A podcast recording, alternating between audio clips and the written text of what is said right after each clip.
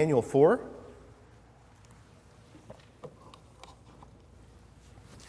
Daniel chapter 4. Again, you know the drill. These are kind of long readings, so please just remain seated uh, as we read part of the story. I'm going to just be reading Daniel 4 4 to 19, and then pick up the rest of the passage as we go along. This is Daniel 4 4 through 19. This is God's word. I, Nebuchadnezzar, was at ease in my house and prospering in my palace. I saw a dream that made me afraid. As I lay in bed, the fancies and the visions of my head alarmed me. So I made a decree that all the wise men of Babylon should be brought before me, that they might make known to me the interpretation of the dream. Then the magicians, the enchanters, the Chaldeans, and the astrologers came in, and I told them the dream, but they could not make known to me its interpretation. At last, Daniel came in before me, he who was named Belteshazzar after the name of my God, and in whom is the spirit of the holy gods. And I told him the dream, saying, O Belteshazzar, chief of the, chief of the magicians, because I know that the spirit of the holy gods is in you, and that no mystery is too difficult for you, tell me the visions of my dream that I saw and their interpretation. The visions of my head as I lay in bed were these I saw and behold a tree in the midst of the earth, and its height was great. The tree grew and became strong, and its top reached to heaven, and it was visible to the end of the whole earth. Its leaves were beautiful, and its fruit abundant, and in it was food for all. The beasts of the field found shade under it, and the birds of the heavens lived in its branches, and all flesh was fed from it. I saw in the visions of my head as I lay in bed, and behold, a watcher, a holy one, came down from heaven. He proclaimed aloud and said thus Chop down the tree and lop off its branches, strip off its leaves and scatter its fruit. Let the beasts flee from under it, and the birds from its branches, but leave the stump of its roots in the earth bound with a band of iron and bronze amid the tender grass of the field. Let him be wet with the dew of heaven. Let his portion be with the beasts in the grass of the earth. Let his mind be changed from a man's, and let a beast's mind be given to him. And let seven periods of time pass over him. The sentence is by the decree of the watchers, the decision by the word of the holy ones, to the end that the living may know that the Most High rules the kingdom of men and gives it to whom he will, and sets over it the lowliest of men. This dream I, King Nebuchadnezzar, saw, and you, O Belteshazzar, who is Daniel, tell me the interpretation, because all the wise men of my kingdom are not able to make known to me the interpretation, but you are able, for the spirit of the holy gods is in you. Then Daniel, whose name was Belteshazzar, was dismayed for a while, and his thoughts alarmed him. The king answered and said, Belteshazzar, let not the dream or the interpretation alarm you. Belteshazzar answered and said, My lord, may the dream be for those who hate you, and its interpretation for your enemies. This ends the reading of God's word. Let's pray together. Father, as our Savior prayed for us, sanctify us in the truth. Your word is truth. Show us Jesus and his grace in these somewhat strange events in ancient history when you humbled the proud as you promised to do. By the power of the Holy Spirit and by your grace, humble us in our pride and lift us up to know you and love you and follow you more and more each day. We ask all of this in the name of Jesus. Let's play Name That Tune for a second, okay? I think you'll know this song pretty quickly. And now the end is near. I hear some chuckles, some knowing nods. I don't have to keep singing it, right? You know the song? Good. I, I wasn't sure you're supposed to sing in a Presbyterian sermon anyway. Uh, the song is My Way. For what is a man? What has he got? If not himself, then he has not. Not to say the things that he truly feels, and not the words of someone who kneels. Let the record shows. I took all the blows and did it my way. I read a really interesting article about this Paul Anka song, famously recorded by Frank Sinatra. Uh, this 2019 article by Sonari Glinton is called A Toast to My Way. America's anthem of self determination. Glinton writes It's hard to imagine two occasions more different than the inaugural ball for President Trump and the funeral for murdered rapper Nipsey Hussle.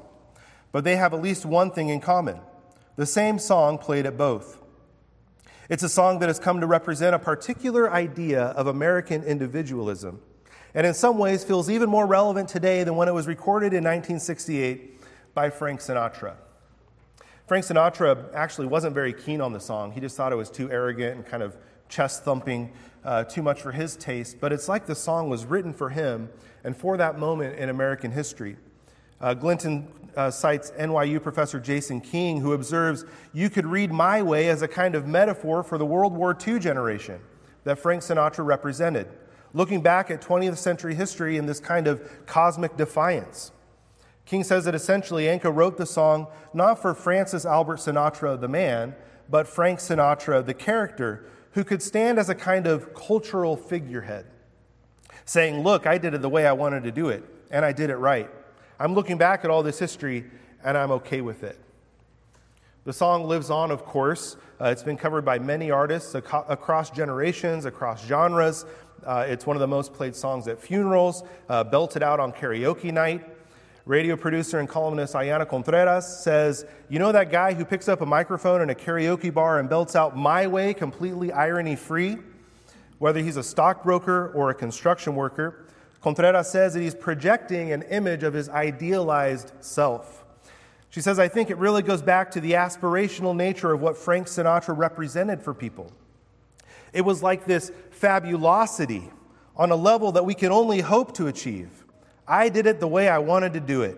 I made it, and here I am, she says, which is at its very root not just aspirational, but a self determination anthem. I love that word, fabulosity.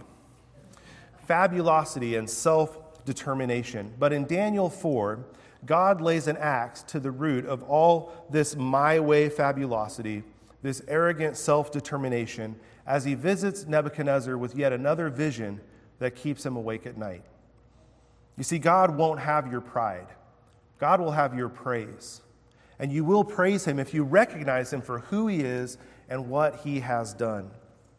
I want to walk through this story with you looking at three things we need to understand. Three things that we need uh, that lead us from pride to praise. These three things that you need to understand are first, what pride is. Second, what pride does. And thirdly, what praise requires. The path from pride to praise is to humbly recognize who God is and what He has done. And looking through the lens of the cross, as we do every week when we approach God's Word, uh, we could put the big idea of the sermon like this because of God, because of who God is and what He has done in and through Christ for you you must abandon pride and praise Him alone because of who God is and what He has done through Christ for you. You must abandon pride and praise Him alone. So, first thing you need to understand let's look at what pride is. Uh, we've started in verse 4, and we're coming back later to the bookends of praise, uh, which we see in chapter 4. So, starting in verse 4, Nebuchadnezzar is sleepless in Shinar. Yet again, he is unable to sleep. Everything is looking up for him, but he's, he's filled with inner turmoil. It's funny how that often seems to be the way it works. We see in verse 4 I, Nebuchadnezzar, was at ease in my house and prospering in my palace. Sounds kind of nice, doesn't it? Those are the words of a man on top of the world, a man who is proud of his military prowess and his mighty rule, but he can't sleep. God is after him about something. The last line of the chapter tells us what God's after him about. If you look at the very last words of chapter 4, those who walk in pride, he is able to humble. So, what is this problem of pride?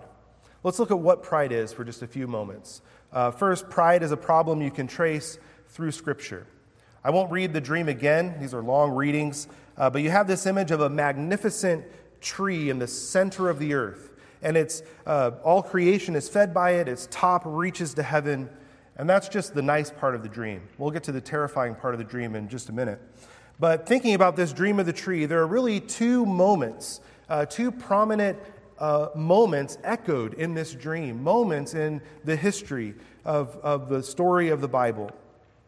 Two really important moments of Scripture that feature in Nebuchadnezzar's dream. Uh, those two echoes of human pride in the past are echoes of the Garden of Eden and the Tower of Babel. Notice the imagery of Eden, this creation imagery. The tree in the midst of the earth, like the tree in the midst of the garden. Its leaves were beautiful and its fruit abundant, and in it was food for all. The beasts of the field found shade under it, and the birds of the heaven lived in its branches. All flesh was fed from it. As for the echoes of Babel, uh, which took place right here where Babylon is, in the plains of Shinar, this place that would become the mighty kingdom of Babel, uh, look at verse 11. It says, The tree grew and became strong, and its top reached to heaven, and it was visible to the end of the whole earth. So you can trace this theme of pride throughout Scripture. It's really behind every sin, of course. But here in Nebuchadnezzar's dream, you have these echoes, these allusions to these two prominent moments in the history of redemption the Garden of Eden, the Tower of Babel. They might not be readily noticed by Nebuchadnezzar, but they surely they wouldn't be lost on the minds of these Judean exiles. And hopefully they're not lost on us as we read this. The Garden of Eden and the Tower of Babel. In the garden, at the heart of the serpent's cunning, uh, when Adam and Eve were tempted in the garden, it's this temptation to pride. It's a temptation to rivalry with God, to become something greater than God, something greater than we were created to be. Did God actually say you shall not eat of any tree in the garden? You will not surely die. For God knows that when you eat of it, your eyes will be opened, and you will be like God, knowing good and evil. Derek Kidner describes this so well. He says, A lie big enough to reinterpret life and dynamic enough to redirect the flow of affection and ambition. To be as God and to achieve it by outwitting Him is an intoxicating program. To be as God, that's pride. To be as God. It was the upward pull of pride that pulled Adam down and sent him away in exile out of the presence of God. As for Babel, this tower reaching to heaven, we read in Genesis 11:4, then they said, "Come, let us build ourselves a city and a tower with its top in the heavens, and let us make a name for ourselves, lest we be dispersed over the face of the whole earth." And God scattered those uh, name builders too. He scattered them, exiled from their project of self determination. David Helm summarizes this so well. He says, Down through the ages, from building the Tower of Babel to the image constructed on the plains outside Dura, chapter 2 of Daniel, that golden statue, humankind has attempted to rise to the level of a God. So, pride is a problem you can trace through Scripture. And we can see more clearly in light of this how pride was a problem for Nebuchadnezzar. The problem of pride was addressed first in uh, the dream Nebuchadnezzar had in chapter 2, as we saw this vision of a statue representing the kingdoms of the earth over against the kingdom of God. And Nebuchadnezzar was indeed the head of gold, but his kingdom wouldn't last and it wouldn't stand forever. And the lesson he was to learn through this was to recognize that God is the source of all earthly power and to act accordingly and to rule in righteousness and justice. He's the one who raises up kings and kingdoms and powers. You, O king, the king of kings, to whom God in heaven has given the kingdom, the power, the might, the glory, and into whose hand he has given wherever they dwell the children of man, the beasts of the field, and the birds of the heaven. You hear those same echoes from Daniel's dream in chapter 4, making you rule over them all. What was the message of Daniel 2? The rock smashing the statue. It was to turn to the stone, it was to find refuge in the kingdom of God. But what did Nebuchadnezzar do? He builds a 90 foot golden statue and tells everyone to worship it. He's saying, I'm in charge. I'm the greatest. I'm not just going to be the head of gold, I'm all of it. I'm all of it. Uh, Liam Goligher, a, a pastor in the PCA, he said, if Nebuchadnezzar had a personalized license plate. It said, King 1. That's Nebuchadnezzar. I am all of it. It shows up in verse 30 when Nebuchadnezzar surveys his kingdom and says, Is not this the great Babylon, which I have built by my mighty power as a royal residence and for the glory of my majesty? that's when the more severe part of the dream is fulfilled and Nebuchadnezzar is humbled. But before we turn to that, we've seen that pride is a problem you can trace through Scripture, and pride was certainly a problem for Nebuchadnezzar. But I want to think for a moment about how the problem of pride shows up in you. How does pride show up in you? Uh, PCA pastor and professor Dale Ralph Davis pulls no punches. I love it. He says, We are all a bunch of Nebuchadnezzar clones, wanting to call our own shots, to direct our own show, puny as it is, and seldom, except in a rare moment of sanity, stopping to consider how asinine our passion for self deification is. Ouch, right? That's all of us. That's our tendency to be just like Nebuchadnezzar. You know, it might be easy to sit back and think, none of this really applies to me. I mean, just think about it. I, Nebuchadnezzar, was at ease in my house and prospering in my palace. We think, what are you talking about? Maybe the closest we get to that is on summer vacation or having a few days away from the kids. But you have no palaces to stroll. You have no royal residence with which you survey with this regal air and say, is this not great Babylon? I wonder if any of you walk out on your front porch ever and just say that really loudly for all the neighbors to hear. Is this not great Babylon? Probably not. Kids, maybe in your playhouse or your fort, is this not great Babylon? No. But as a matter of fact, we probably have more in common with King Nebuchadnezzar's life of luxury and ease than most of the world. If you've done any traveling, I'm sure you've noticed this. I can't tell you how many times I felt so bad uh, after spending so much time working in Cuba and having a lot of friends there. And then I post on social media some picture of a nice steak that I've smoked or grilled on my grill. And then someone in Cuba sees it and I get messages like, must be nice. And they're close friends giving me a hard time. Uh, but with the many blessings we enjoy in our context, uh, do we stop and consider where they came from? Do we stop and think about this? Do we strut just a little bit with the new car or house or electronics or appliances or whatever it is, the promotion or the recognition at work or at school, and we think, is this not Babylon? I've done all right. I've been doing pretty great. That's pride when it leaves God out of the equation. A sense of accomplishment without a sense of gratitude and humility and recognition for God from whom we have received everything is pride. It's pride. What do you have that you did not receive? In 1 Timothy 6, 17 to 19, Paul writes, As for the rich in this present age, and I would say for the most part, that includes all of us, charge them not to be haughty, nor to set their hopes on the uncertainty of riches, but on God, who richly provides us with everything to enjoy. They are to do good, to be rich in good works to be generous and ready to share, thus storing up treasure for themselves as a good foundation for the future, so that they may take hold of that which is truly life.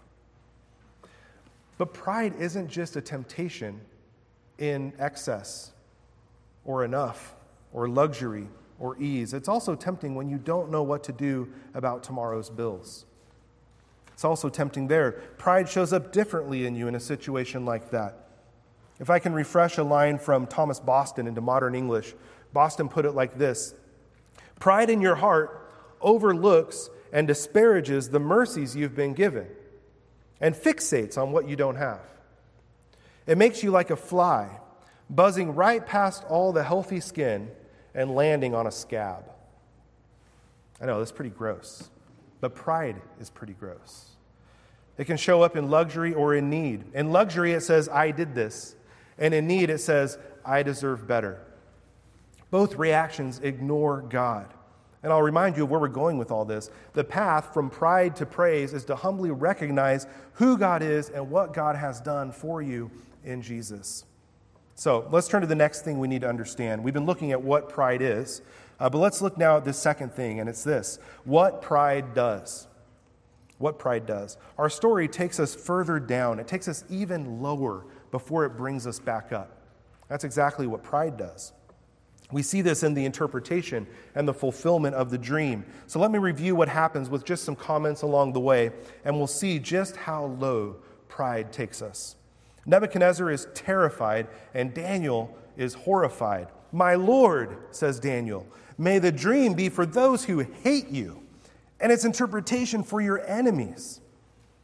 When Nebuchadnezzar tells Daniel not to let the dream or the interpretation bother him, uh, some have said it's because he couldn't care less what God says, and he's decided, just tell me, Daniel, because I could care less. I don't believe it's going to happen anyway. Others say it's because he sincerely wanted to know from Daniel what God was trying to tell him. I think that's more right because Nebuchadnezzar is terrified. He can't sleep. And Daniel is horrified on his behalf. He's saying, It's okay, Daniel, just spit it out. It won't be off with your head, whatever you tell me. I need to know. But what's intriguing to me is how Daniel shows compassion to his cruel tyrant before he gives him the interpretation. I've said there are lessons all over Daniel for living uh, in our Babylon today, living in exile, living as strangers between the times, as we might call it. Surely this applies, this compassion that Daniel shows Nebuchadnezzar. Matthew Henry said about Daniel's compassion though Nebuchadnezzar was an idolater, a persecutor, and an oppressor of God's people, yet he was at present Daniel's prince. And therefore, though Daniel foresees and is now going to foretell ill concerning him, he dares not wish ill to him. Nebuchadnezzar is his king. He's going to prophesy and interpret and declare ill that is coming to him, but he dare not wish ill to him. He shows compassion as he prepares to interpret the dream. So let me summarize the interpretation uh, since it repeats the dream that we've already read. Daniel says, Remember the tree? It is you, O king, who have grown and become strong. Your greatness has grown and reaches to heaven, and your dominion to the ends of the earth. Remember the watcher, an angel apparently, as Nebuchadnezzar perceives it, who said, Chop it down, chop down the tree and destroy it, but leave the stump and the roots of the earth. This is going to happen to you. Let him be wet with the dew of heaven, and let his portion be with the beasts of the field until seven periods of time pass over him. This is what's going to happen to you. This might be a rare condition uh, referred to as zoanthropy or boanthropy, specifically for Nebuchadnezzar. This thinking that he is an animal or a bovine in this case. Uh, whatever the case, it's certainly God's way of humbling Nebuchadnezzar. Daniel says, You're going to eat grass like an ox, there's going to be no roof over your head until seven periods of time pass. Probably appropriate here to take seven, representing the full amount of time it takes for Nebuchadnezzar to get it. Until you know that the Most High rules the kingdom of men and gives it to whom he will. But then there's hope at the end. He says, Don't forget the stump. King, you're going to be uprooted. You're not going to be uprooted. You're going to be hacked down, but your roots will remain. There's going to be a stump. Something's left over, and when you learn your lesson, your kingdom will be returned to you. We saw how Daniel showed compassion to the king, which reflects pretty well the New Testament command to fear God and honor the emperor.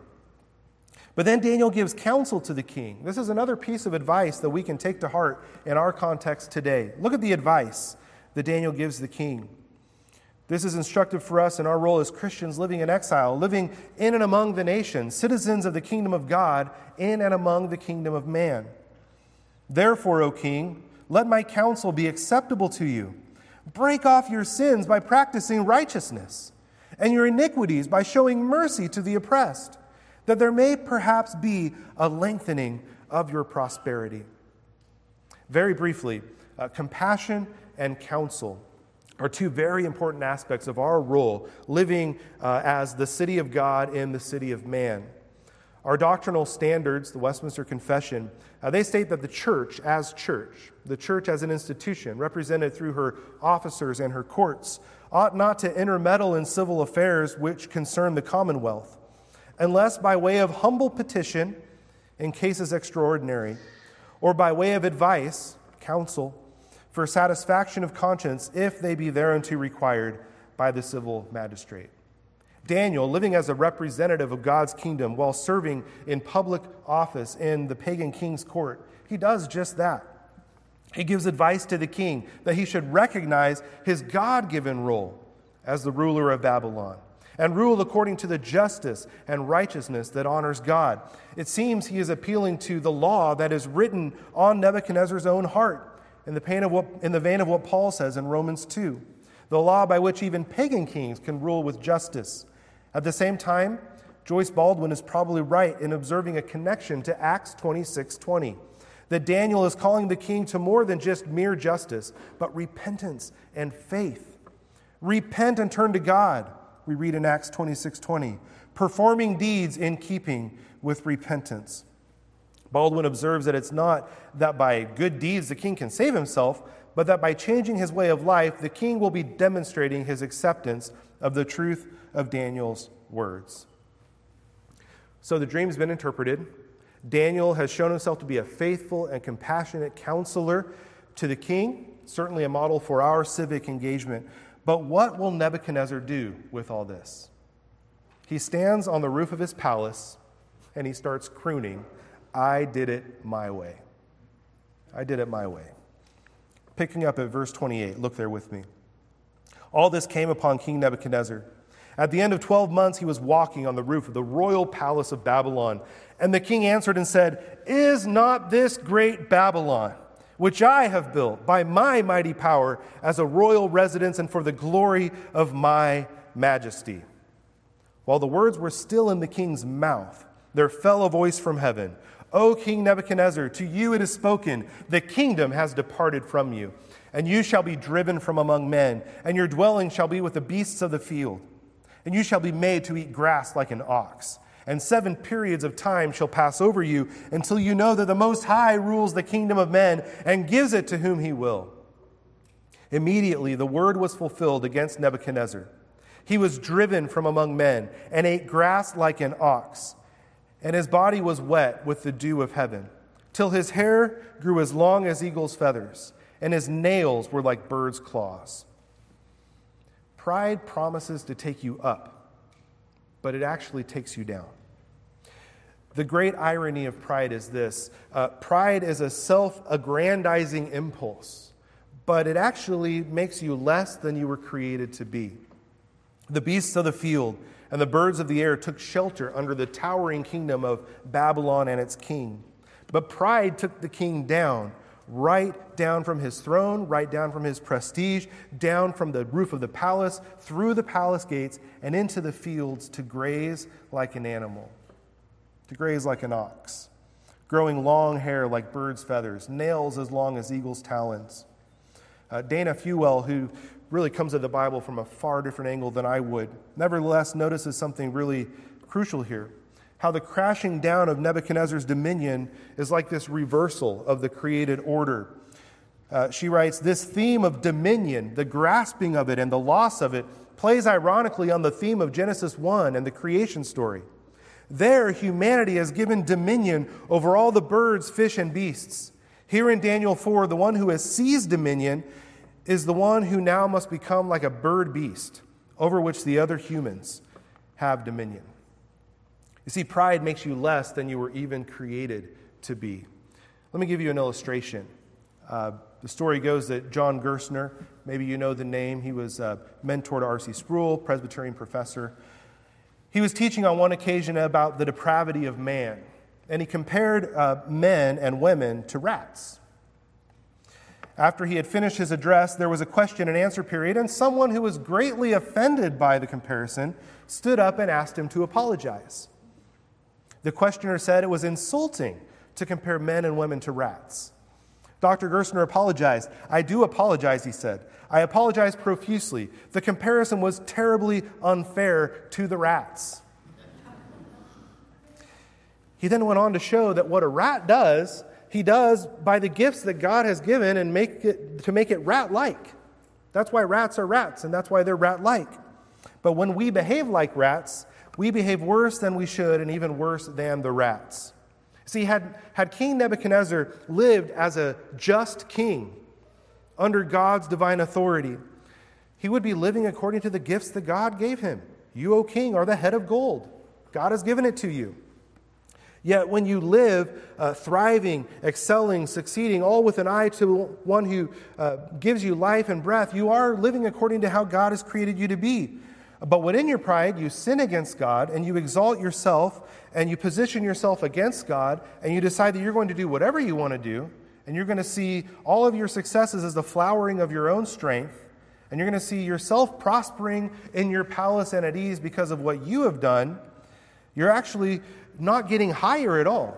You're clawing your way lower and lower away from what God created you to be. That's no way to live. Self aggrandizement is never successful. Pride takes you low. So then, what is the way up? How do we claw ourselves back? Can we? What is the path from pride to praise? That's the final point. We've seen what pride is, what pride does. Let's look finally at what praise requires. The bookends to Daniel chapter 4 uh, show us that what we've been studying, uh, this, this whole chapter, it's, it's a proclamation from King Nebuchadnezzar. It's really fascinating that it's included in our scriptures. It's a proclamation in Aramaic, as most of this section of Daniel that we're reading is in. This pagan king is declaring praise to God. What's going on here? We've seen Nebuchadnezzar do that in the past, right? Seems like over and over he says, Daniel's God is the greatest God, super cool God above all the other gods. But what's going on here? Does he get it finally? It certainly seems like he finally declares in full God's point to him all along. We read in verses 1 through 2 King Nebuchadnezzar to all peoples, nations, and languages that dwell in all the earth, peace be multiplied to you. It has seemed good to me to show the signs and wonders that the Most High God has done for me. Sounds a bit more personal, doesn't it? It sounds like maybe he gets it. He's declaring that God is the source of all earthly power, that God alone is to be praised. His kingdom is the only eternal kingdom. However, we don't know. It's not spelled out for us. His theology is still way off at some points in this chapter. When he says Daniel is filled with the spirit of the gods and he's named after his God, Belteshazzar, what's going on with Nebuchadnezzar? Does he really get it, or is this just another one of those God is greater than the other God statements? Maybe it's just me, a Presbyterian pastor, expecting Nebuchadnezzar to have read Berkhof by now and to have got his theology straightened out. I don't know. I'm not sure if Nebuchadnezzar was redeemed by faith or not, but I'm not sure we have to settle that in order to understand and receive the message that Nebuchadnezzar was to receive and that the exiles were intended to receive, the message that we're intended to receive. Picking up at verse 34 At the end of the days, I, Nebuchadnezzar, lifted my eyes to heaven, and my reason returned to me. And I blessed the Most High, and I praised and honored him who lives forever. For his dominion is an everlasting dominion, and his kingdom endures from generation to generation. All the inhabitants of the earth are accounted as nothing, and he does according to his will among the host of heaven and among the inhabitants of the earth, and none can stay his hand or say to him, What have you done? At the same time, my reason returned to me, and for the glory of my kingdom, my majesty and splendor returned to me. My counselors and my lords sought me, and I was established in my kingdom, and still more greatness was added to me. Now I, Nebuchadnezzar, praise and extol and honor the King of heaven, for all his works are right, and his ways are just, and those who walk in pride, he is able to humble. Notice those last words in the chapter. Those who walk in pride, he is able to humble. These are words from the lips of a pagan king, maybe a redeemed king in this moment, though we never hear more of him in the book of Daniel. This is the final part of his story. These are words from the king of Babylon intended in the first instance to the readers of Daniel who are coming out of the exile to repent of their pride. Those who walk in pride, he is able to humble. It was pride that sent them into exile. This is a call from the lips of the one who had enslaved them to repent of pride, to look up to heaven, to have their reason returned to them, to turn back to God. It's a call to humility and repentance in life. It's the same call of the gospel that we are called to respond to. Friends, the answer to the great illusion of pride that you think it takes you up and it takes you lower than you were created to be. The path from pride to praise is to humbly recognize who God is and what God has done for you in Jesus. Gathered here today as God's people, redeemed by the Lord Jesus Christ, we can see now clearly what God has done in Jesus. You see, the gospel turns pride on its ear. Jesus didn't say, Is this not great Babylon? Jesus didn't sing, I did it my way. Jesus laid aside the glory of heaven as he laid face flat in the Garden of Gethsemane, anguishing over the high price to be paid just mere hours later. He didn't say, I did it my way. What did he say? He prayed, Father, not my way, Father, your way. Your will be done. Paul writes in Philippians 2 that Jesus, though being in the form of God, did not count equality with God a thing to be grasped, but emptied himself by taking the form of a servant, being born in the likeness of men. And being found in human form, he humbled himself by becoming obedient to the point of death, even death on a cross. Through that humble obedience, he was highly exalted, name above all names. You see, pride takes you lower than you were created to be. But the humility of Jesus, who humbled himself far below what he is eternally, the eternal Son of God, humbling himself, becoming obedient through life to the point of death in your place. That's what brings you up higher than you could have ever hoped for. That's how you go from pride to praise, because he died for proud people like us. He died to save us, to redeem us. This is what praise requires. Bowing the knee before Jesus unites you to Jesus. It unites you with the risen and reigning King and all that He is for you. It restores your humanity. That's what allows you to put on the new self, created after the likeness of God in true righteousness and holiness.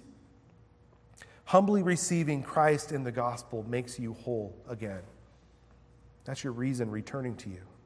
It's seeing the one who made you, the one who redeemed you.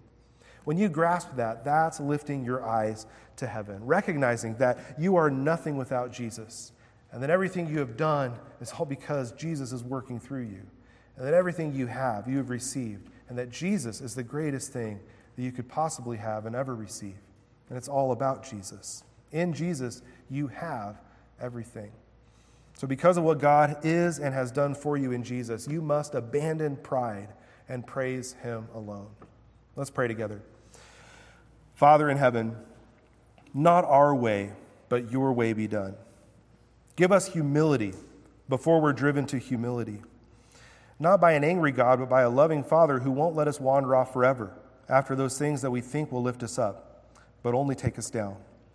Give us the compassion and the counsel of Daniel as we navigate life in a world that doesn't know you or follow your way. May we be used to speak your truth to a world that desperately needs to know who you are and what you have done in Jesus. Turn us away from pride and back to praise in everything we do. We pray all of this in the name of Jesus. Amen.